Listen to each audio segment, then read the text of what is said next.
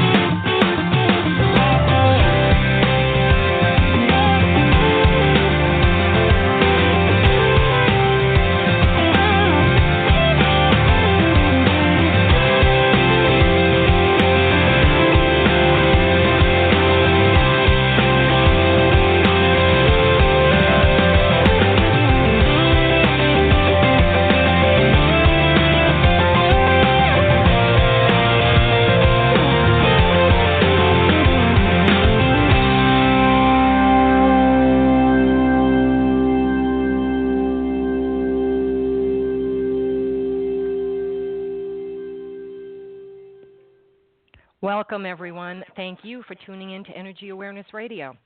You know, at one level or another, we all carry around some form of baggage, be it trauma, adversity, or pain from the past.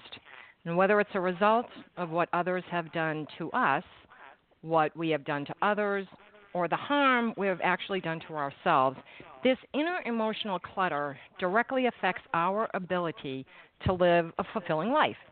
So if you're wondering if there is any way to dissolve emotional clutter, the answer is yes. Yes, there is.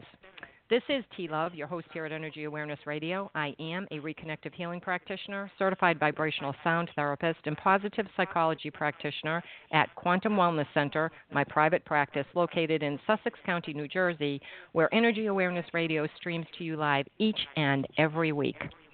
Energy Awareness Radio is happy to be sponsored by Audible.com, a leading provider of spoken digital audio entertainment and information. Audible.com has more than 180,000 audiobooks and spoken word audio products to choose from, so you can listen whenever and wherever you want. Just download the title you prefer free of charge and start listening when you sign up for a 30-day trial at audibletrial.com/energyawareness. That's audibletrial.com/energyawareness. My returning guest, Donald Altman, joined us in 2011 for a great discussion of his book, One Minute Mindfulness. Donald is known as America's mindfulness coach. He is a psychotherapist, a former Buddhist monk, and award-winning author of several other books, including Art of the Inner Meal, Living Kindness, The Mindfulness Toolbox, and The Mindfulness Code. He's an expert on mindful eating, conducts mindful living and mindful eating workshops and retreats, and trains mental health therapists and business people to use mindfulness as a tool for optimizing health and fulfillment. Donald is also a teacher in the neurobiology program at Portland State University, and we are very fortunate to have him back again to discuss his most recent book, Clearing Emotional Clutter. So welcome back to the show, Donald. Thank you for taking time to join us yet again. So how have you been? Well, I've been great, Dee, and it's such a pleasure to be on here with you again. Yeah. I was so looking forward to it when I got the book from the publicist. It's wonderful. And this is another great book that you have gifted us with, and I have to say, it is so topical. It really is. So many people are existing rather than living. They're kind of in a state of overwhelm and negativity because they seem to be holding on to all of this ick from their past. And, yes, they're alive, but seemingly they're just going through the motions of doing whatever they need to do to exist instead of being and living in the present. So that's my take, and I'm grateful you wrote the book because it will certainly be helpful to my patients. But did you write this book because you saw this as a growing issue becoming more prevalent of late? Absolutely, I did. And, what's so fascinating was that, you have this whole idea of hoarders on TV and the physical clutter, and that's very easy to see because it's out there, it's physical. And the mental clutter is much more pervasive and maybe more dangerous for us because we can't see it. We don't know it's there often. We've been living with it, and yet it's severely maybe limiting or impacting our lives and not letting us live the lives we want to live. And so so I felt it was important, and I'd seen it in a lot of my clients, how they were able to use a lot of these practices that I work with, mindfulness lifestyle tools, to help clear away or dissolve that old clutter, even that the really sticky clutter that doesn't want to get cleared out can be removed. And so I think there's a hopeful message here as well. It is a hopeful message, absolutely. And just so that everyone is on the same page, I've already gotten questions from some of the listeners prior to the show asking, hey, T, what is emotional clutter? Give us a few examples of what that actually means. Yeah, okay, so emotional clutter can come from a lot of different sources. It could be from your childhood, like the lady I worked with who she was in her 60s, and when I first met her, she kept going back to this old story, old clutter. My mother, she abused me, she mistreated me, and that clutter was so strong, it blocked everything else out. I had to actually, at one point I asked her, I said, tell me, have you, that's obviously a very important story for you, but have you counted the number of times you tell yourself that story in the course of a day? And she looked at me, it's like she had gone out of a trance, T. And then she said to me, well, it's funny you asked me that. I have tried to count how many times I tell that story, but I always lose track. And then she said, but I do know when I don't tell myself that story, I'm a lot happier. Isn't that something? So she had clutter from her childhood that was so pervasive, and it was like a car being stuck in a deep rut. You couldn't get out of it. We could have clutter from worry about the future, for example.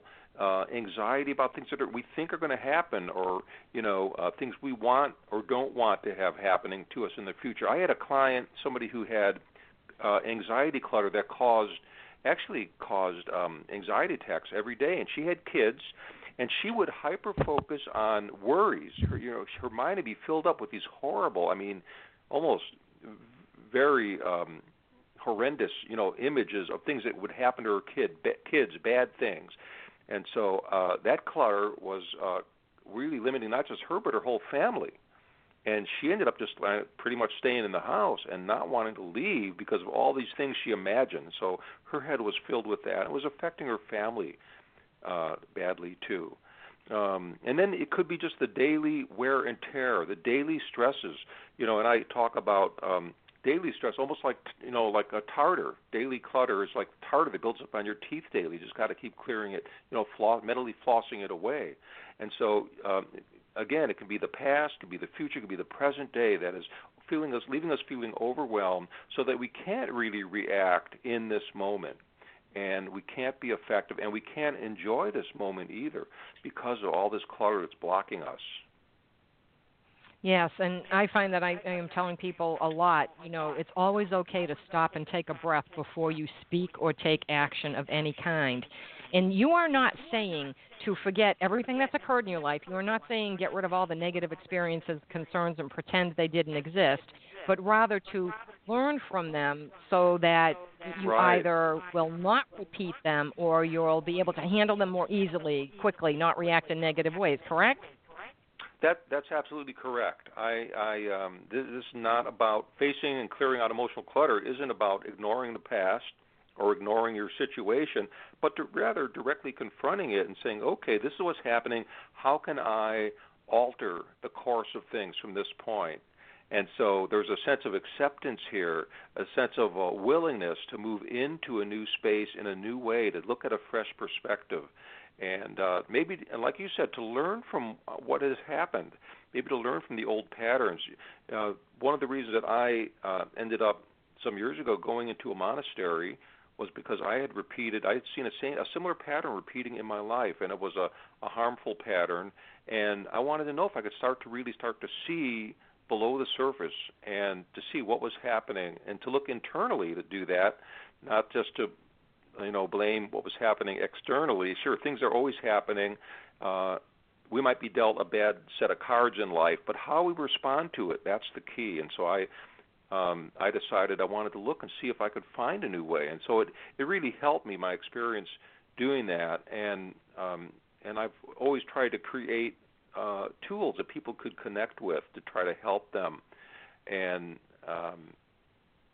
so that was my goal with this book, was to try to give people a lot of very practical lifestyle tools for clearing out clutter and then also connecting us with our deeper purpose. And maybe you want to go to that point somewhere in our conversation today, but ultimately that's how I end the book, is connecting people with their gift and with their purpose.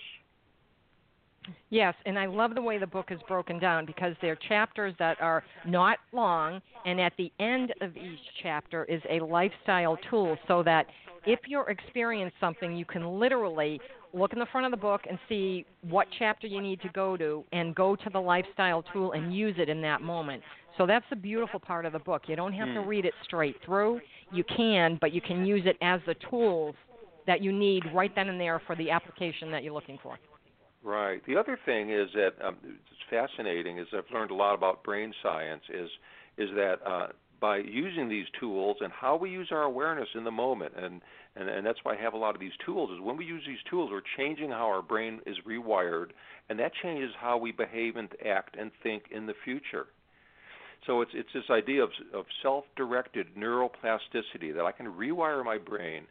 And it doesn't really take a whole lot of time. That's why a lot of these tools can be done in, 2-3 minutes. And that just a few minutes of this a day can really create a new pathway in the brain. You know, if you imagine, for example, one way I like to describe it is, imagine you have a hill with some, rocky, craggy hill, and I'm pushing the rock down one particular way over and over again. Well, eventually it'll create a rut or a groove, and then it doesn't take any effort. I could just put a rock in there, it'll roll straight down. But now what we're saying is we want to clear out the clutter. Maybe we have old habits where the rock has been rolling down the same way time and again for years. Now we're trying to create a new pathway, so we're pushing down a new direction. It takes more effort and energy. And eventually, with enough practice, we can create a new groove, and that's actually how the brain rewires and changes. Yes, and I love that aspect of the science part of this. It's so fascinating to know that you can actually change things, and physically it does occur. If you look at, you know, a scan of the brain, you can see grooves are filled in and other grooves are made. It's a physical thing, which is beautiful because then it validates so much to people who need to see it. That's right. And I actually have some skills, and I have one called inner Facebooking. It's one of the chapters in here. And you can think about how Facebook, if you put up posts on Facebook, you could see or you read posts other people put up. No, those posts affect how we feel. And in the same way, though, throughout the day, we're putting up hundreds of inner Facebook posts in our mind. I call it the second Facebook, which is the inner Facebook. And if we're not aware of the posts we're putting up, we may be putting up posts that say, you know, I'm not adequate enough, I'm not good enough, I won't get that job. Maybe there's a lot of negative posts up there. We might have learned to post a certain way because of our family, and I've actually seen that. I had a client who came to see me one time, and he his business went under, and he was severely depressed. And he told me, he said, you know, I'll never get another job. I failed in business. I don't know how to use a computer that well. I'm not a good interviewer. The economy is bad. And I listened to this, and I said, wow. I said, you've got a great list of reasons why you can't move forward. And I said, would you think about putting together your top 10 list of reasons why you can't move forward? And that's when Letterman was on, and he liked the idea of doing a top 10 list. So he came back to see me. Yeah, right. He came back to see me, and I'll never forget it. He had a different look, and I said, well, how did that list go? And he pulled the list out, and he says, well, I put the list together. He says, but he says, I got to tell you something. When I looked at my list, I had this like a light bulb just flashed in my head, he said. And he said, I looked at the list, and I looked at those 10 reasons, and I said, I realized this is how my mother thinks. And that he had learned from his family, he had learned a thinking style, a way of perceiving events, a way of filtering things out and of interpreting things that was very limiting for him. And then he said, you know what? I don't want to think like that anymore. and he went on we worked together to clear out that old clutter and have him be more spontaneous and alive with how he interacted and got rid of those old belief systems. Think about how strong they are, right? And they had been holding him back. Yeah. You know, it's so funny you brought that up because I was going to bring up Chapter 2. I got to Chapter 2 I saw inner Facebooking, and I started laughing because I hate Facebook. I don't do Facebook. And recently I was told I have to do Facebook, and I said, I don't want to. And somebody said, you have to. I started a children's foundation. They said, you have to do it. So I said, all right, fine. I had somebody set it up. I started to work with it a little bit. It drove me so crazy that I literally, when I went in to work on clients that day, I'd say, no charge, it's okay, you're good. I couldn't work with them well. And I said, I can't do this. My brain doesn't work this way. These people are mean. The things that were coming up on my to me, it's like a very long high school reunion. And somebody said to me, I call it fake. And I said, it is fake. Oh, people are putting out a persona. And during the day, when I was working on it, I kept thinking, I really hope I break Facebook because I think I'll be a hero. People hate this thing. They have to. I can't be the only one. And, oh, my gosh, so now I have a person who said, don't worry, you never have to look at that Facebook page again. I will take care of it for you. And I said, okay, great. I don't do Facebook. Yeah. I've heard the other side of it where people post things and then they say, oh, I know she's talking about me, or I know this is what. Oh, my gosh, people, we're out of school. Please get over yourselves. You're not that special. I can't take it, so I don't do it. I had to laugh. Chapter 2, and I thought, look, he's got me laughing already.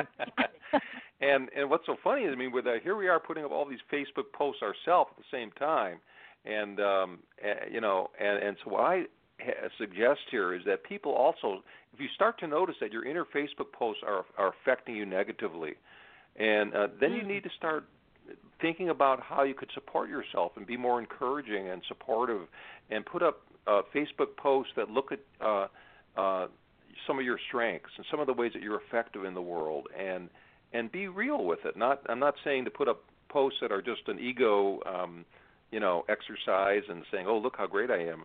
Not that at all, but to really just be more accurate and truthful about what your strengths really are, because I think we can be very critical with ourselves, and a lot of people have a whole committee of critical voices in their heads, right? and how can we start to balance that out? So we were talking about having some real balance, and I think that it's important to do that. It absolutely is, and that's actually a great segue to talk about the strengths that you speak throughout your book. You know, over 108 strengths have been identified, which is significant. I would think that anyone could find at least one area of strength that they already have and then find others that they didn't realize they had or that they do have and can cultivate. Oh, yeah. If you can start to notice your strengths, so as an example, you know, you wake up in the morning and you get ready, right? You take a shower, you brush your teeth, you get something to eat. Maybe you go out for a little walk, or you stretch, you take your dog out. I mean, you have experience right there, the strengths of self-care. You've done a lot of things to care for yourself. You're caring for others. You know, if you get to an appointment on time, that's the strength of timeliness and respect for others. If you can find your car in the parking lot when you walk out from the mall, that's the strength of memory. And, you know, a lot of times we forget to give ourselves credit for all the things, little things that we do in the day. And so I think what's a great exercise, and one of the lifestyle skills I have in here, is to find one strength. And you only need to find one and then apply it every day for a week. So if your strength is, let's say, hospitality, you like to be hospitable or welcoming to people. So maybe one day at work you ask somebody if you'd like to go get them a drink of water or a cup of coffee or something, or maybe you hold the door open for somebody. You do these little things once a day, but consciously. So you're setting an intention to do this, and then you're noticing how it makes you feel. You can write it down at the end of the day, and at the end of the week, look over all those different times that you used your strength. There's actually been research, T, that shows that this very simple practice can significantly reduce depression, for example, because we're actually being more intentional. We're using our strengths. And then the next week, find a different strength, put that into action for the next week, one time a day. And so it's very simple, and yet you're adding some new meaning to your life. And you might find that not only is it making you feel better, but it's also positively impacting those around you. And that's nice. And I mean, we're not in a vacuum in life, right? Yeah. Right. And it's also a source of gratitude. And we talk about that a lot on the show, that scientifically, if you just concentrate on something you're very either grateful for, appreciative of, care about, or compassionate about, for 3 minutes, it will lower your cortisol levels, it will raise your endorphins, and it will last for 6 hours. That's pretty darn good. And when you cultivate these strengths, it is, yeah. And when you cultivate them, they flow throughout every aspect of your life, not just at work, but at home and everything that you do. You find interests that you may have lost and gone away from, but it brings everything back, and you're coming more from your heart center, and that allows you to really, you know, give to the other people, serve in a way that you want to, so that you feel fulfilled. Because I think that's what everybody is missing right now, that sense of fulfillment. They're so into their gadgets, the magic phone, the magic Etch-a-Sketch, the Facebooking, social media, all this stuff that I don't do. and you hit upon something, is that when, you know, we're so distracted nowadays, are we? And technology has a lot to do with that. And I've seen a lot of research that says that, you know, technology is moving so quickly, and we're accepting it without question. And so even though there are a lot of benefits to it, but for the first time since 2000 to 2010, there was among college students, there was a 10% drop in empathy. Really fascinating, isn't it? They've been showing that people in the 8 to 18-year range are looking at screens about 7.5 hours a day. That was a Kaiser Family Foundation study. And so, you know, how's it maybe even rewiring our brain? They found that some preschool students were unable to really notice facial expressions and social cues, and they took them away to an outdoor camp. They took away their mobile devices, and for a week these kids had to interact with their peers face-to-face and did a lot of activities, and then they were retested, and they found that they had regained the ability to notice social cues and emotions and facial expression, body language, and all of that. And so, you know, it does make you wonder about how, you know, is too much technology muting our ability to really be with others And I've seen, I'm sure everybody has, you've been at a restaurant, you've seen everybody at a table, a family, and they're all looking at their phones, right? And so I talk about going on a technology diet. How can going on a, it could be a diet for, it could be one day a week. It could be just at mealtime. And, so you could really interact with the people in your family. It could be maybe just in the evening for an hour so you could read a book. And to think about how to go on a technology diet. Technology is a wonderful thing, and it's, of course, allowing us to do this radio station program today. Right. And yet, at the same time, we need to look at how could I have healthy boundaries with it? How may it not be helping me interact with others? The second point is that technology has us multitasking all the time. So how about replacing some of that multitasking and technology with a little bit more unitasking? And when I talk about unitasking, I mean going for a walk, having a lunch with a friend where you put your phones on mute, right? Or sitting out in nature. And you have all these wonderful ways that you could do something and unitask, and which really are very nourishing and nurturing for ourselves, or just to sit and maybe take a moment to read something beautiful, or to have a moment of prayer, a moment of reflection, or even if you're doing the chores, you could do a chore and unitask, just do that chore, right? And so this is about finding appreciating those ordinary little moments.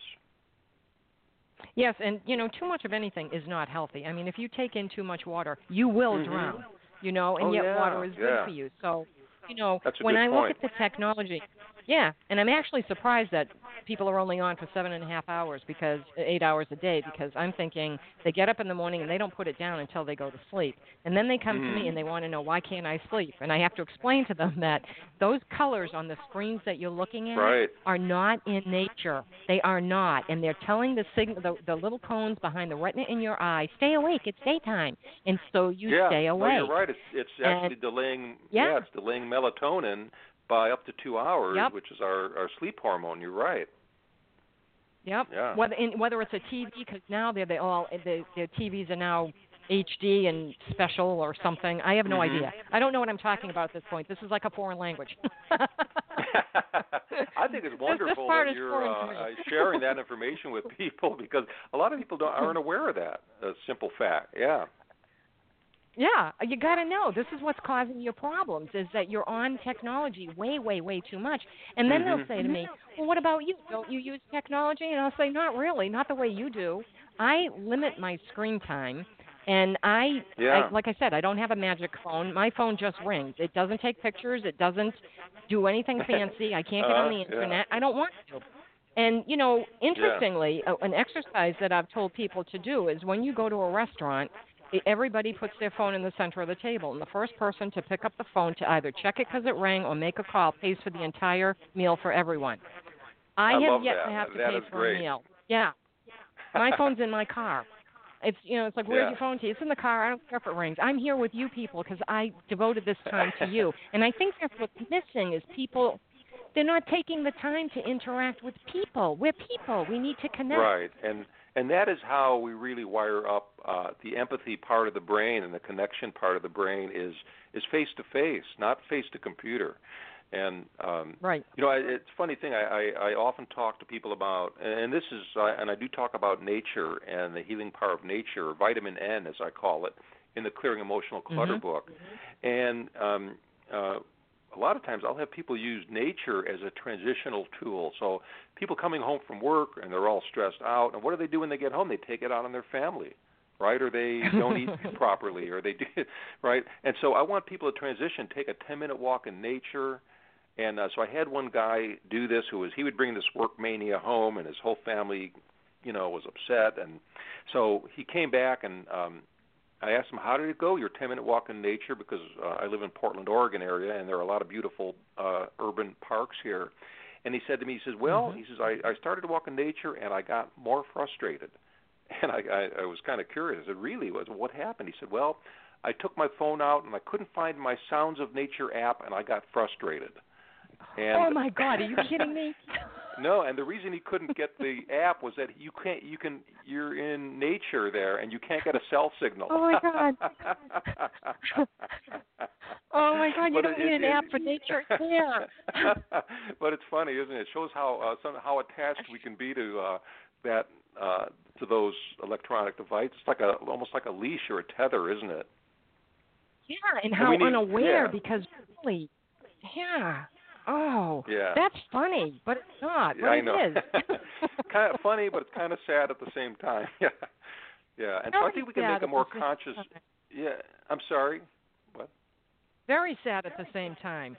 Yeah, and I think we can make a more conscious effort into putting technology aside and setting a time even at night where it's like, okay, the phone is off, and I'm not going to take it into the bedroom, and I can turn off technology in the bedroom and put the lights down and really enjoy sleep and recognize that sleep is very sacred. The body needs it. It's how we learn better when we sleep. Actually, sleep cleanses out waste products in the brain. I mean, it's really amazing. We just learned about this. There's something called the glymphatic system, and when we sleep, brain cells actually shrink.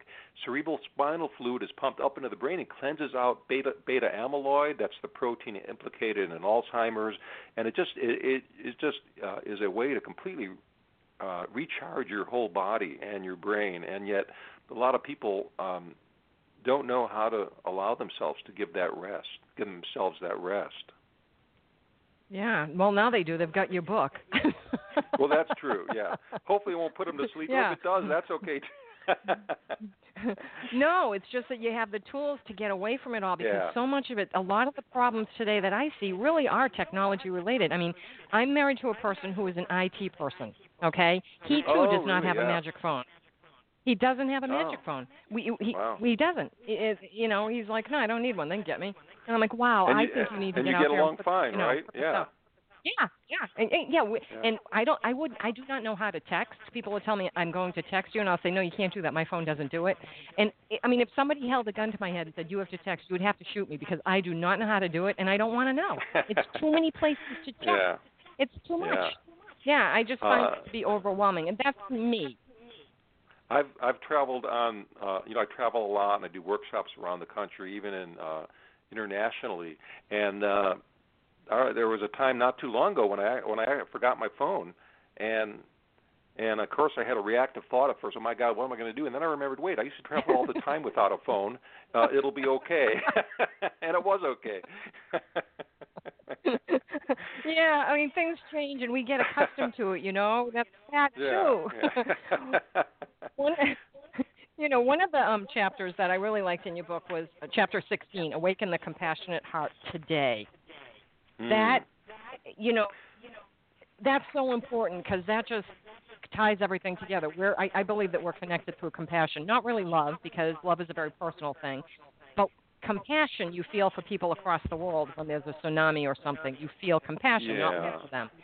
And I think compassion is really important, because we can be get very judgmental about people. And I often ask people in my workshops, I say, does anybody here, and I like to put this out to your audience as well, anybody out there have a difficult person in your life? And everybody raises their hand when I do that, of course, in a workshop. Sure, yeah. And I'm sure many of them have more than one difficult person. But how could we view even that difficult person with a sense of compassion? Is that possible to go off, to set aside our assumptions for a minute? Because it's very easy to boil down somebody into a little box, put them in a box. Oh, they're like this, right? And they push my buttons, and so they're like this, and I'm not going to see them any other way. But the truth is that difficult person in your life has suffered, like all of us have. There isn't anybody who hasn't aged, hasn't endured a loss, experienced grief or suffering of some kind. And so if we could start to understand that and see that person through that lens, yeah, sure, maybe their suffering's overflowing, and it may be overflowing onto us. But still, if we could understand and recognize the suffering, that could be very helpful. I had a client one time who felt her mother was always picking on her. And no matter what she did, I tell this story in the Clearing Emotional Clutter book. No matter what she did, if she was really helpful to her kids, her mother said, "Oh, you're a helicopter mom. You gotta give those kids some space." And then if she gave the kids some space, she'd say, "Oh, you're being neglectful. You gotta help your kids more." And she felt like she was always being criticized, and she didn't know what to do about that.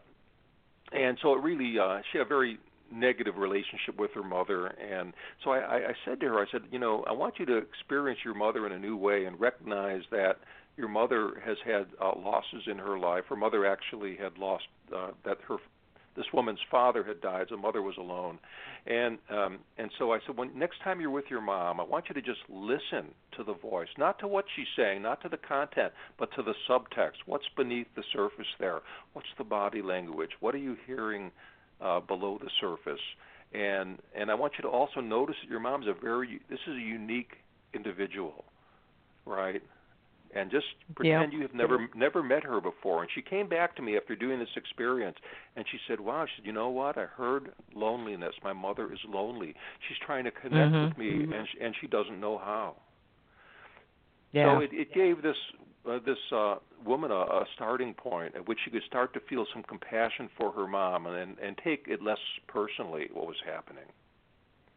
Yeah, so you're right. Compassion is critical.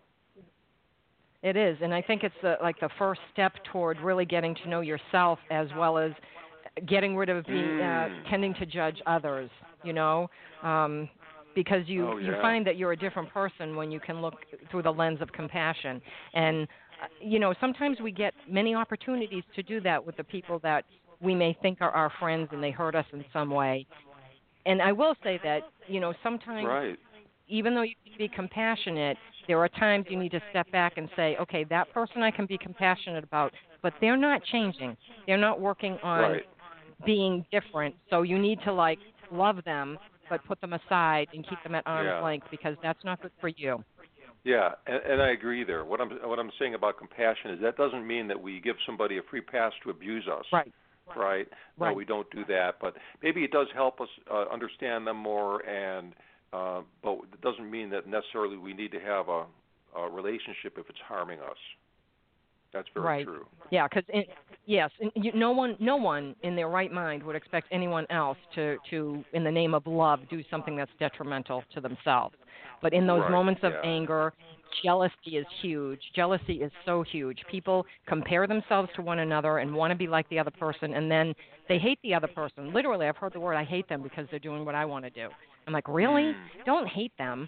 Just look at what your purpose is. Find your gift and present it to the world. Right. I think it's wonderful if, you know, in fact, in Buddhist work, there's this idea of sympathy of joy for others. It's, and it's a very high, it's called one of the divine abodes. It's something, it's the way that... if somebody was enlightened, that they would want to be happy for another person's path. That's not subtracting from what you can do or what you have in your life. And so to try to find happiness for others, even if it's a path that you don't think is the best for them. A lot of parents maybe don't agree with what the paths their children may take. But to be able to have this joyfulness for others is really important. But negative emotions sometimes block those positive emotions, is what you're really saying, right? And so that's a form of clutter that is important to clear out because it's self-destructive as well. And, you know, it may just help the other person when they realize that, oh, why am I being cast aside? Because you would feel that. You would feel that person is not talking to you or spending time with you. And you would, I would hope that you would learn from that before you moved on to, you know, just saying, okay, well, forget that. But something comes into play there, I would think. Yeah.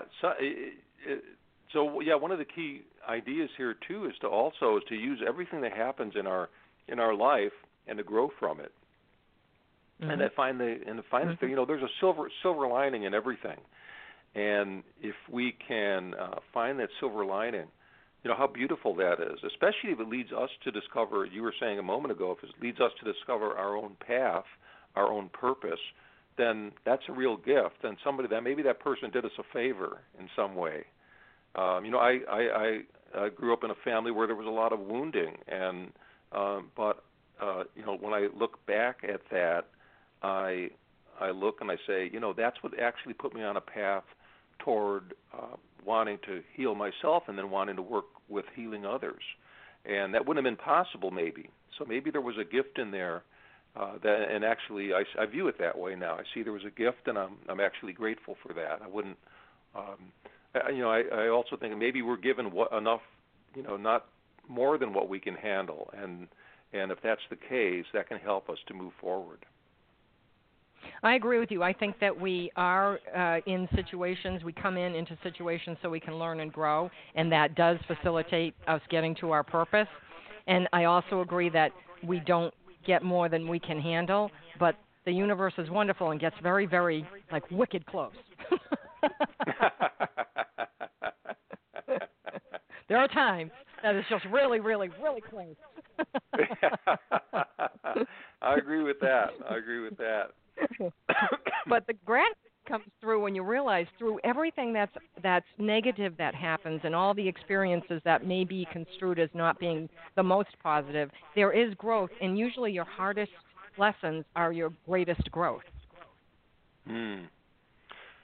I think ironically that is very true. I even share a story in the book of my own, how I was dealing with a divorce, and how it was a very despairing time in my life. And I went out, and one of the practices I have in the book is about how to really release all your worries to nature, to let it go and surrender it to something bigger and more profound than yourself. And it was in the dead of the winter that I did this, and I just, because my rational mind could not solve what was happening, and I was in a lot of pain. And so I went out and just sat out in my backyard in the middle of winter, and it was freezing, but I just went out there and just looked up to the sky. It was a clear night, and the stars were out, and I looked up above the trees, and it's a fascinating experience for me anyway. What happened was in that surrendering moment, the worries went away. In fact, the whole egocentric,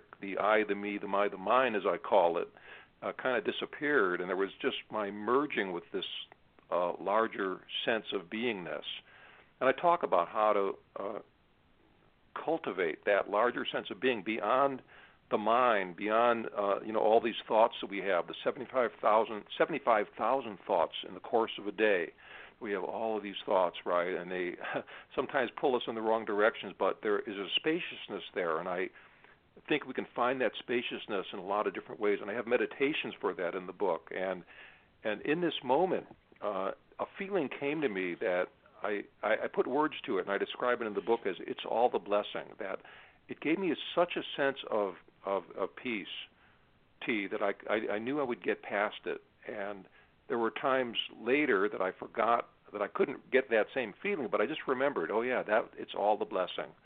And I knew I'd experienced it. And so I trusted in that, and I did get through it, and it was very a powerful experience for me, and an experience that let me see that sometimes we need to let go, and we need to find ways to let go when we're stuck on a problem, and that there is something beyond the rational mind. I call it the soul-lution, soul-lution, not the solution, but the soul-lution. And there's a way to reach that, and that can clear away a lot of painful clutter even. Yes, and I think that in the tools that you have, like, for instance, one of the meditations that I love, my favorite one, is untying knots using a pebble. Oh, yeah. I love that meditation as well. And I talk about how we can untie the knots, the emotional knots that tighten us up and constrict us in the moment. And then even, as we start to untie the knots right now, we can loosen the whole bundle of knots that have been tied over time, and start to reflect inward and slowly start to let go of those, and it's a beautiful process, and that is one good meditation for working on that. Yes, and one of the things you said a few moments ago was that you trusted, and that's a big ticket item, because people don't always trust. There's a sense of doubt that comes in, which completely annihilates the trust. But if you can just go with the trust and really look back, or when I'm talking to people, I'll say to them, just look back and see other times in your life when you trusted and things worked out. Get that feeling again, because if you can trust, then that's the knowing that you need to get through. Yeah, it's very important to trust and have faith, and to And this idea of letting go, of releasing and trusting that there's another path, that it might not be accessible to the rational mind, that sometimes it's your attitude, sometimes it's just your willingness to let go and to let things be and to see how they start to flow. I mean, I've had people connect with, there was a gentleman I worked with, I remember, who was having a difficult relationship issues, and he, as he described it to me, his partner would get very hot like a volcano, and he was getting burned. And it so happened he liked fishing, and he liked, so I said, well, it sounds like you like water. I said, would water help cool things down for you? And he found that just by going, looking at water and sitting, when things got too hot, when the volcano got heated up, he would go out and sit by water. And then he was able to, it's like his container got larger, and he was able to hold more of that emotion and more of that, what was happening in his life. He was able to come back home and be in a cooler state of mind and able to understand his partner's suffering better, but not to let himself get burned or scalded by it. And so I think that, you know, when we can... And again, I guess that's part of the compassion piece, too, is be compassionate, but also compassionate for ourselves and find ways to help ourselves tolerate, you know, life's difficulties, because there are going to be ups and downs in every relationship. There are going to be ups and downs in our work lives and so on. And so learning how to tolerate that and have compassion and to know that it's all it's going to change at some point, right? It's not all permanent. Yes. It's not all permanent. And if we can... you know, kind of elevate our view. If you were up on a, you know, let's say you're stuck on a freeway, and I like to use this as an example. And you're getting all tensed, and you're nervous. You know, you're going to be late, and maybe you're beating yourself up. You could have taken another route, and so on. But if you were to elevate your view, imagine yourself up on a hilltop, looking down at this big traffic jam. You might notice, well, you're not alone. And up ahead, it's traffic starting to move again, and so you might get a sense of relief in the moment, just a fresh perspective on it. And you might be able to tolerate it a little better. You might even look around and say, oh, here's some beautiful grass, and there's a mall with some stores over there. Isn't that beautiful? All the abundance we have around us. And I've actually done this myself, where I will refocus my attention on the good, the decent, the beautiful things. And, you know, I'm not saying this traffic doesn't exist, but I'm accepting it, and then I'm also saying, oh, there's beauty here too, and these can coexist. Yes, and I think people need to step back. That's why you need to take a breath, so that you can get a new perspective and like a freshness, so that the things that you normally would react to, you don't react to in quite the same way. And part of that too is listening. Listening, as you speak in your book, is so important in all of this. It's actually, to me, an art form, because so many people don't do it well. You have an acronym for the word HEAR, H-E-A-R. So go ahead and tell us how that is important to removing clutter. Well, yeah, and it's the idea here again that I think we often have strong opinions, and it's great to have an opinion, but to have really a healthy communication, we need to listen. There needs to be that give and take. And so I created this acronym that anybody could use right in the heat of an argument or when you're feeling defensive or any time, and it's the idea of emptying your cup. You know, if you have a cup that's full to the brim with tea, for example, there's no space for anything else. And so also to listen to others, if we're filled up with their own ideas, we need to empty our cup first to make space for the ideas of others. So here's the acronym. The H stands for hold your assumptions for a moment. Hold your opinions. You could set them to the side. You can come back to them in 3 minutes, right? But just for right now, while you're listening to this other person, just set your own assumptions aside. Make space for the other person. So the second, the E stands for enter the emotional world of this other person, or empathy. How can I start to understand them better? And it doesn't mean I agree with them, but it means I can understand, oh, this is really important for them, and they have, and based on their experience, this is what they feel. And so it's about putting yourself in another person's shoes, enter their emotional world. The A stands for absorb and accept.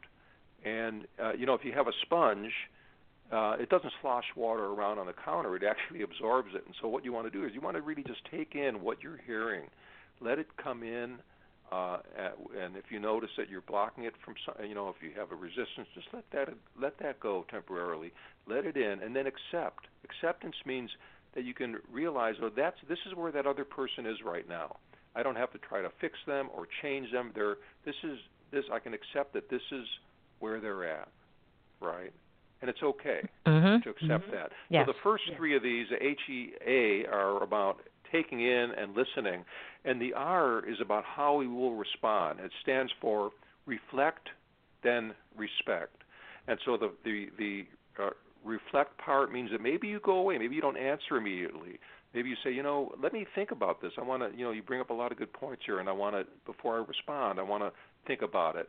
And so you could reflect inwardly on it. Maybe you could go talk to somebody who you respect or you feel is a wise person who could draw some light on it for you. But after you've inwardly reflected, then you answer in a respectful, kind way.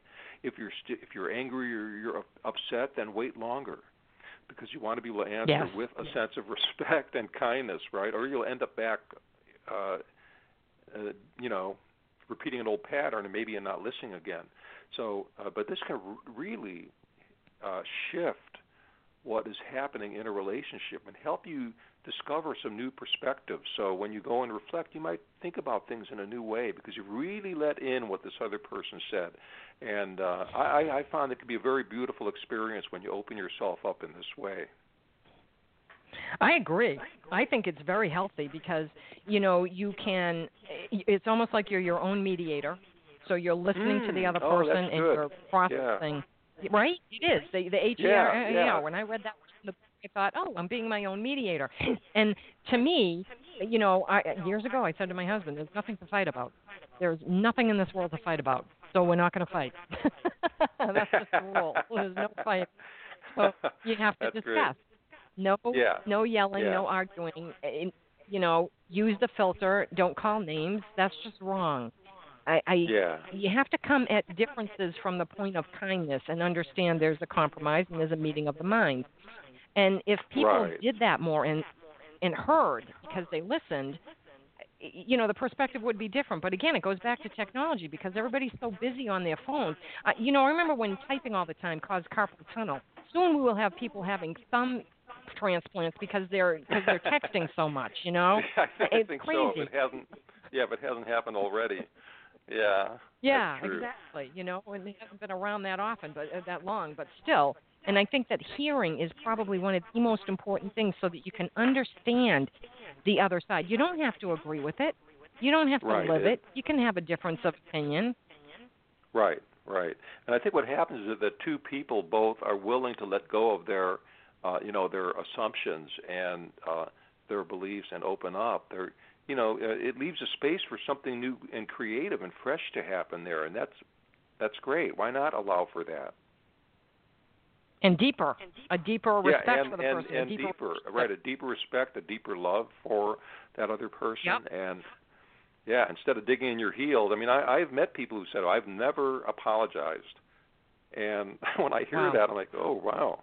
I had one of my grandparents who I heard say that proudly. And I was like, isn't that interesting? And I was a younger person at the time, and even then, I felt like, wow, that doesn't feel right to me. No, you're going to be on your deathbed looking for forgiveness, and that never works, That's so true. You're like, now I need to ask for forgiveness and say, please, I'm sorry I didn't apologize. Please forgive me. And then the other person will be like, I don't think so. Go see your maker and tell him you screwed up. That's the end of that story. I don't know. It's all very, very interesting. But to me, when I read your book, it's all so simple. It's all easily fixable. It's all something everyone can do if you just take the time and look at these tools.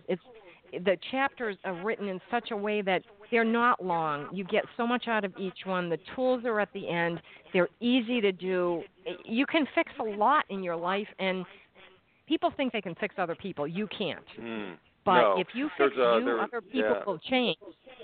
There was a Zen saying that one time I heard. It was like, pull your own weeds first.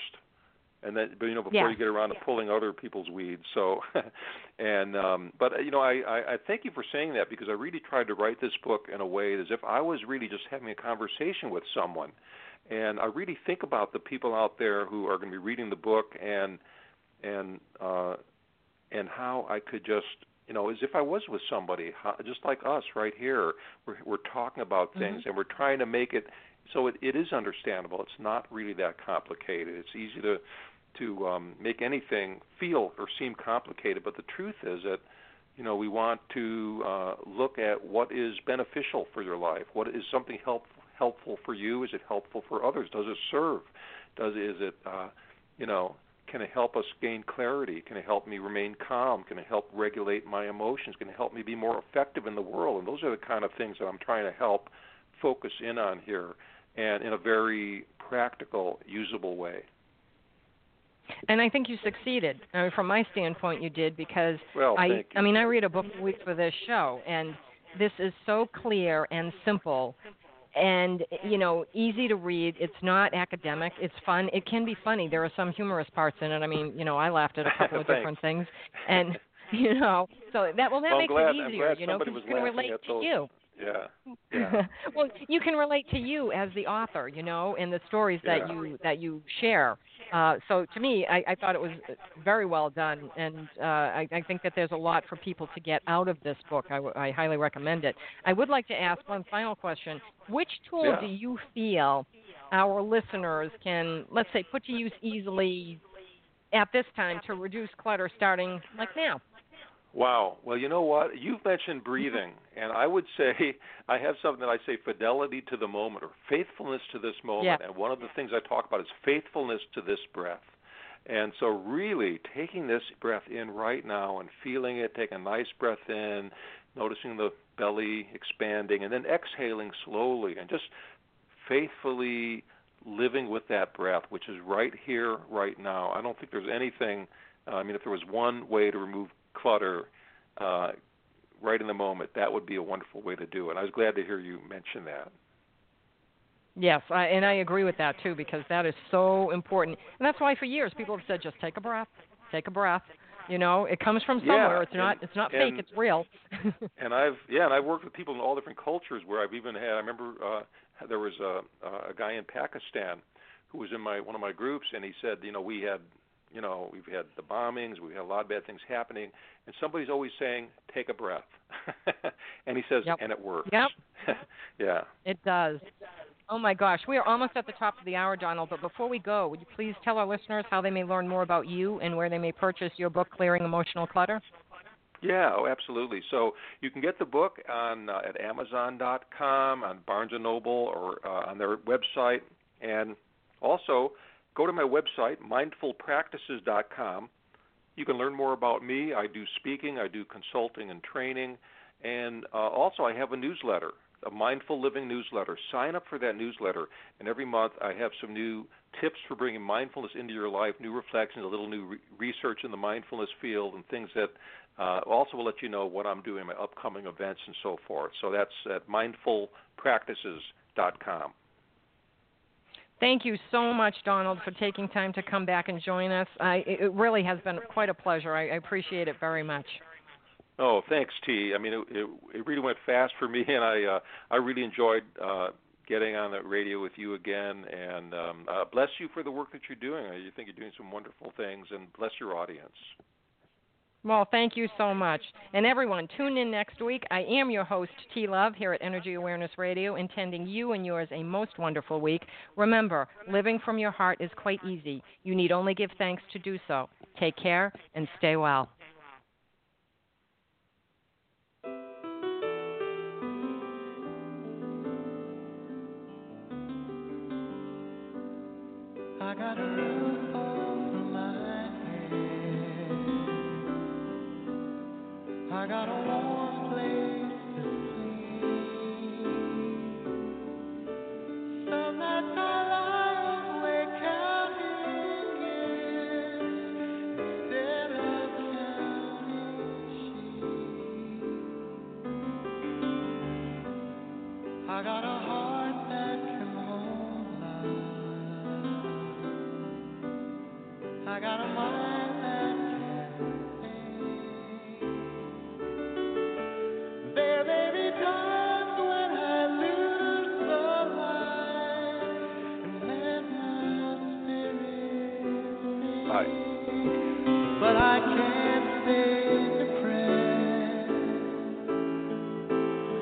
When I remember how